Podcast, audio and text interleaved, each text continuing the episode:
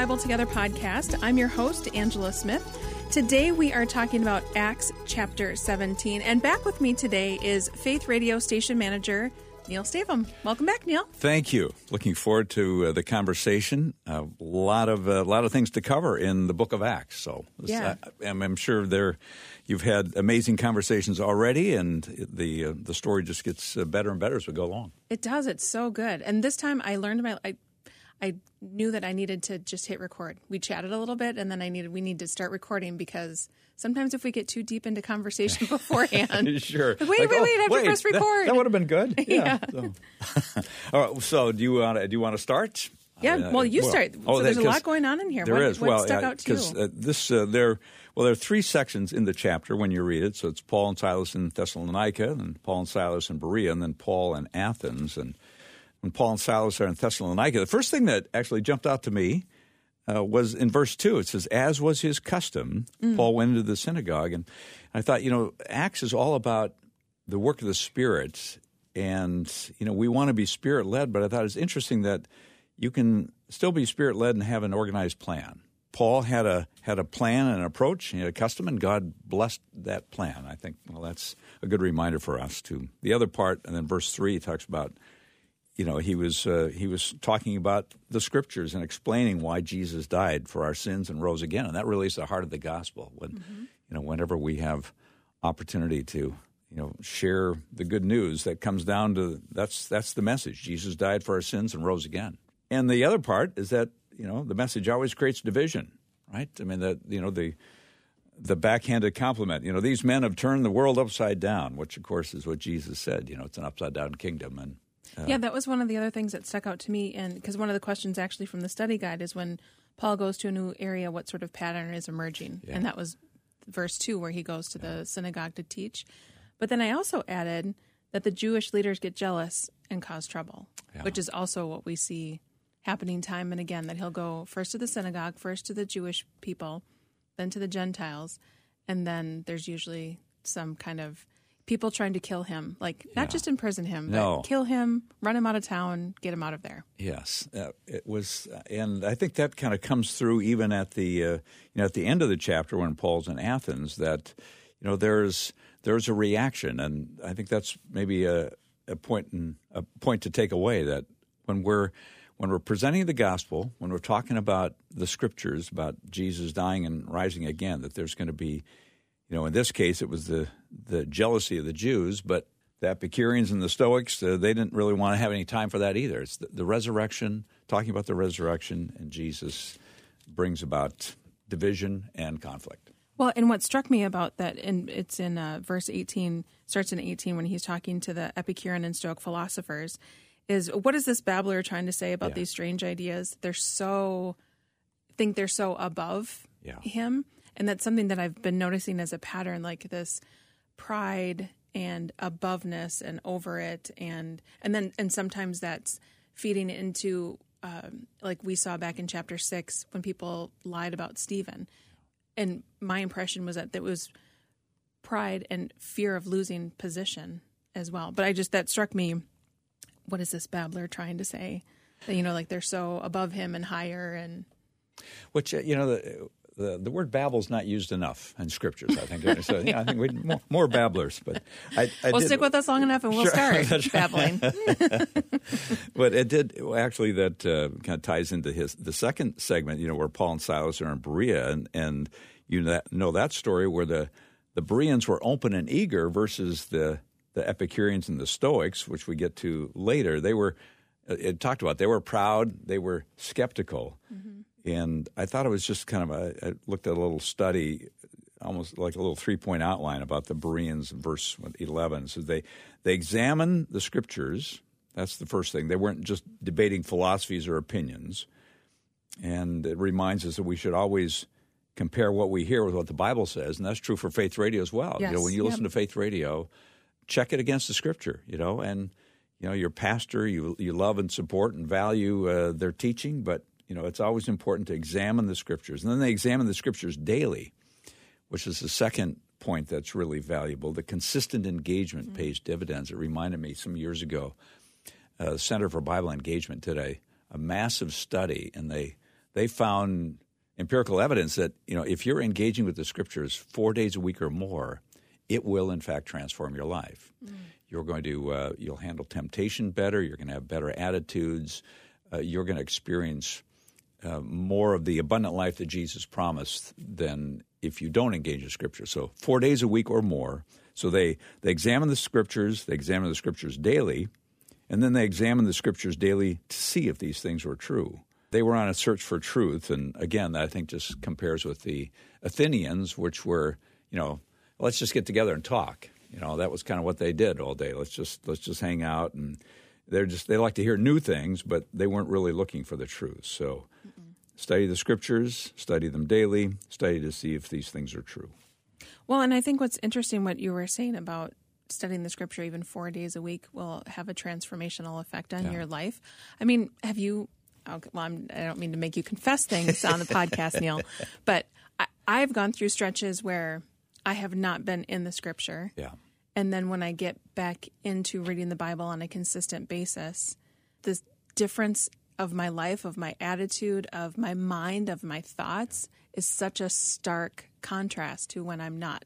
No, I think that that's absolutely true. I, have experienced that where, you know, and it might be in a relationship with your spouse or your kids or just, you know, kind of the thoughts running through your head or, you know, there's anger or whatever it is. And, you know, go, well, where is this? Why is this, you know, popping up now? And they look back, well, yeah, I guess I haven't actually, you know, I've skipped a couple of days here as a reading, or mm-hmm. I, you know, just haven't been serious about it. You get busy and doing other things. So yeah, and and it often, I think for me, it it would take a couple days to kind of get back into.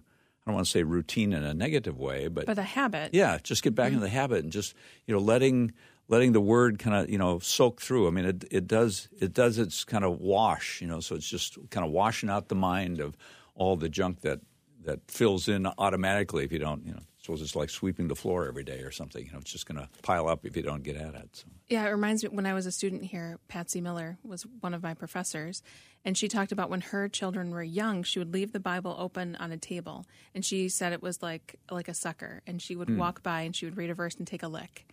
And by the end of the day, yeah. she would get through a section, but she could only do it a lick at a time.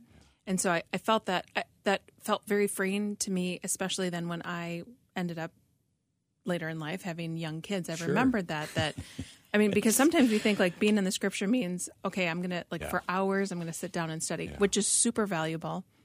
But even just like taking a lick, like leaving it open and encourage, you know, find just reading God's word, reading what He's done, what He's doing.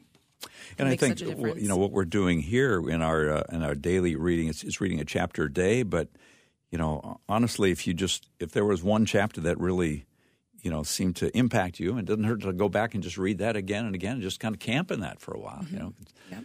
just, you know, like we say, you know, the, the more we get into God's word, the more God's word gets into us. So. Yeah, that's so good. And it's interesting too when you read different chapters to read it in different translations too. Yeah. Because then I think other, you know, different things are highlighted. Or my favorite thing is the Blue Letter Bible app because then you can see the Greek and the Hebrew and that is a rabbit hole. Okay, for, yeah, yeah, but it's really it's super super interesting. I did just discover that too, just in looking at Acts 17. I thought, wow, this is a great resource. So, mm. good recommendation. So.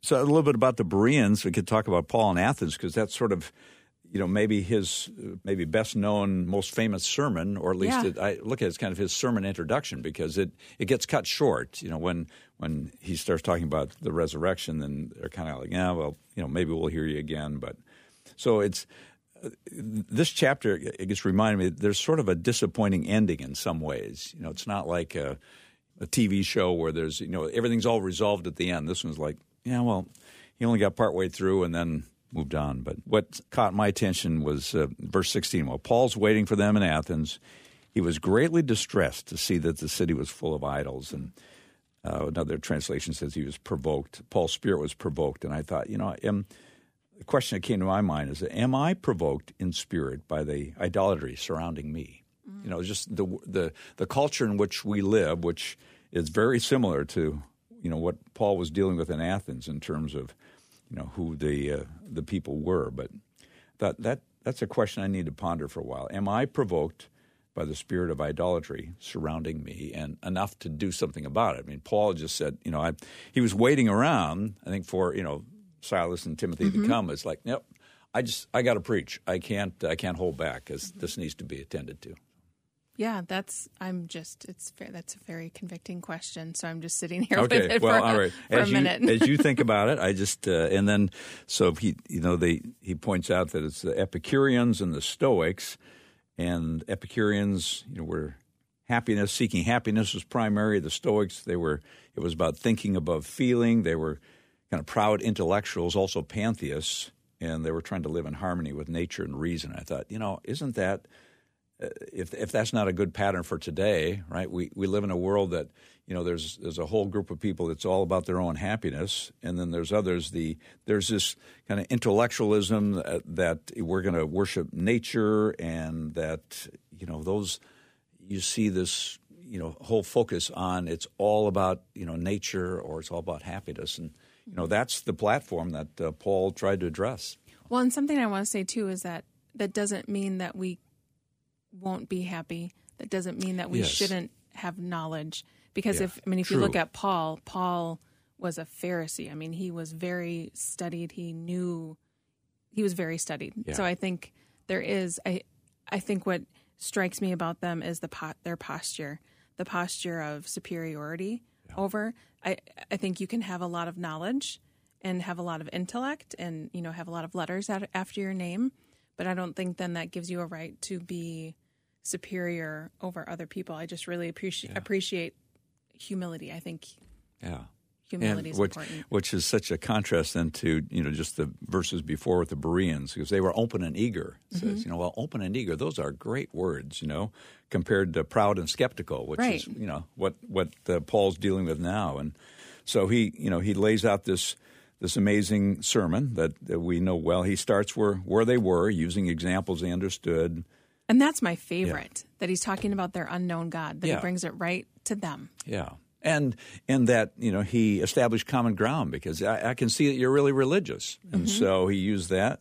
You know, he said, let's focus on what we agree about God. And, and then he moved to the person of Christ, uh, centering everything on the resurrection, and then calling for a decision about Jesus, which is where things kind of abruptly Turned. stopped. Mm-hmm. Yeah. Uh, God is known in His creation, and He's close to every one of us, but He's not trapped in His creation. And I think that's you know one of the challenges that are, we're facing in our culture today. There's an assumption that well, it's it's all based on kind of a naturalist view. When you think about God being creator and transcendent and sovereign and in control, then obviously we're faced with the uh, reality we have to be accountable to Him, and mm. that's you know man does not want to be accountable to God, not in our natural state. So. so there are different ways that people experience God, and there have been books written about that. And so it's interesting to hear you talking about this because nature is one of those places where I feel, I think the Celts called it a thin place, which yeah. like that feels like the veil is lifted between. And it's not that God's any closer. It's my it's my acknowledgement of how close he's always actually been, and to me, he feels closer, but actually, he's just been there the whole time. But to look at so like the North Shore in Minnesota, to stand on the shores of Lake Superior and to look out at the big of the lake and the mighty of the lake. You know, if you've been there in the winter and the the big storms and and I was thinking about how I was talking to somebody who grew up in Duluth, and I said, I'm not afraid of Lake Superior, but I fear it in that I respect it. Yeah. And I thought, oh, that kind of reminds that I think that's why it reminds me of God. I'm not afraid of God, but I have a like a healthy fear, a, a respect of who He is and His attributes.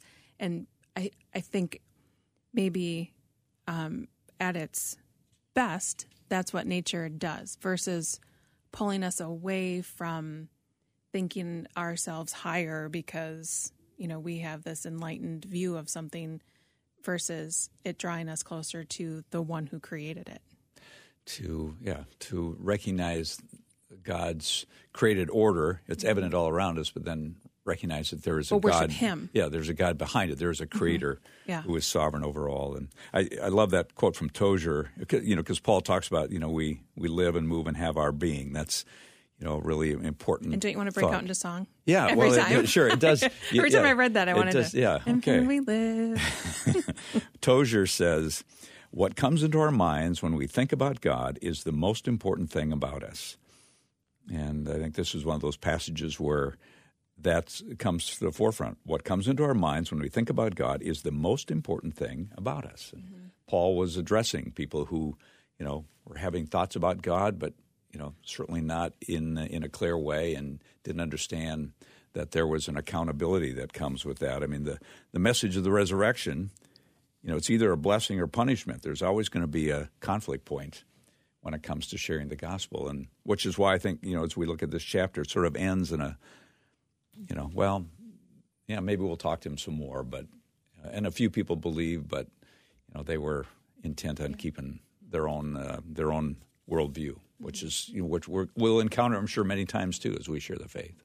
Well, in one way, we don't see it here, but in in other chapters, when we've seen that happen, they go, they do all they can do, you know, Yeah. what God has put in front of them, and then they dust Yeah. the, the dust off of them and they move on to the next thing because it's not about them, it's about how the Lord is moving and what the Lord is doing. Yeah. I do. I came across this quote from John Stott. It says, We learn from Paul that we cannot preach the gospel of Jesus without the doctrine of God, or the cross without the creation, or salvation without judgment.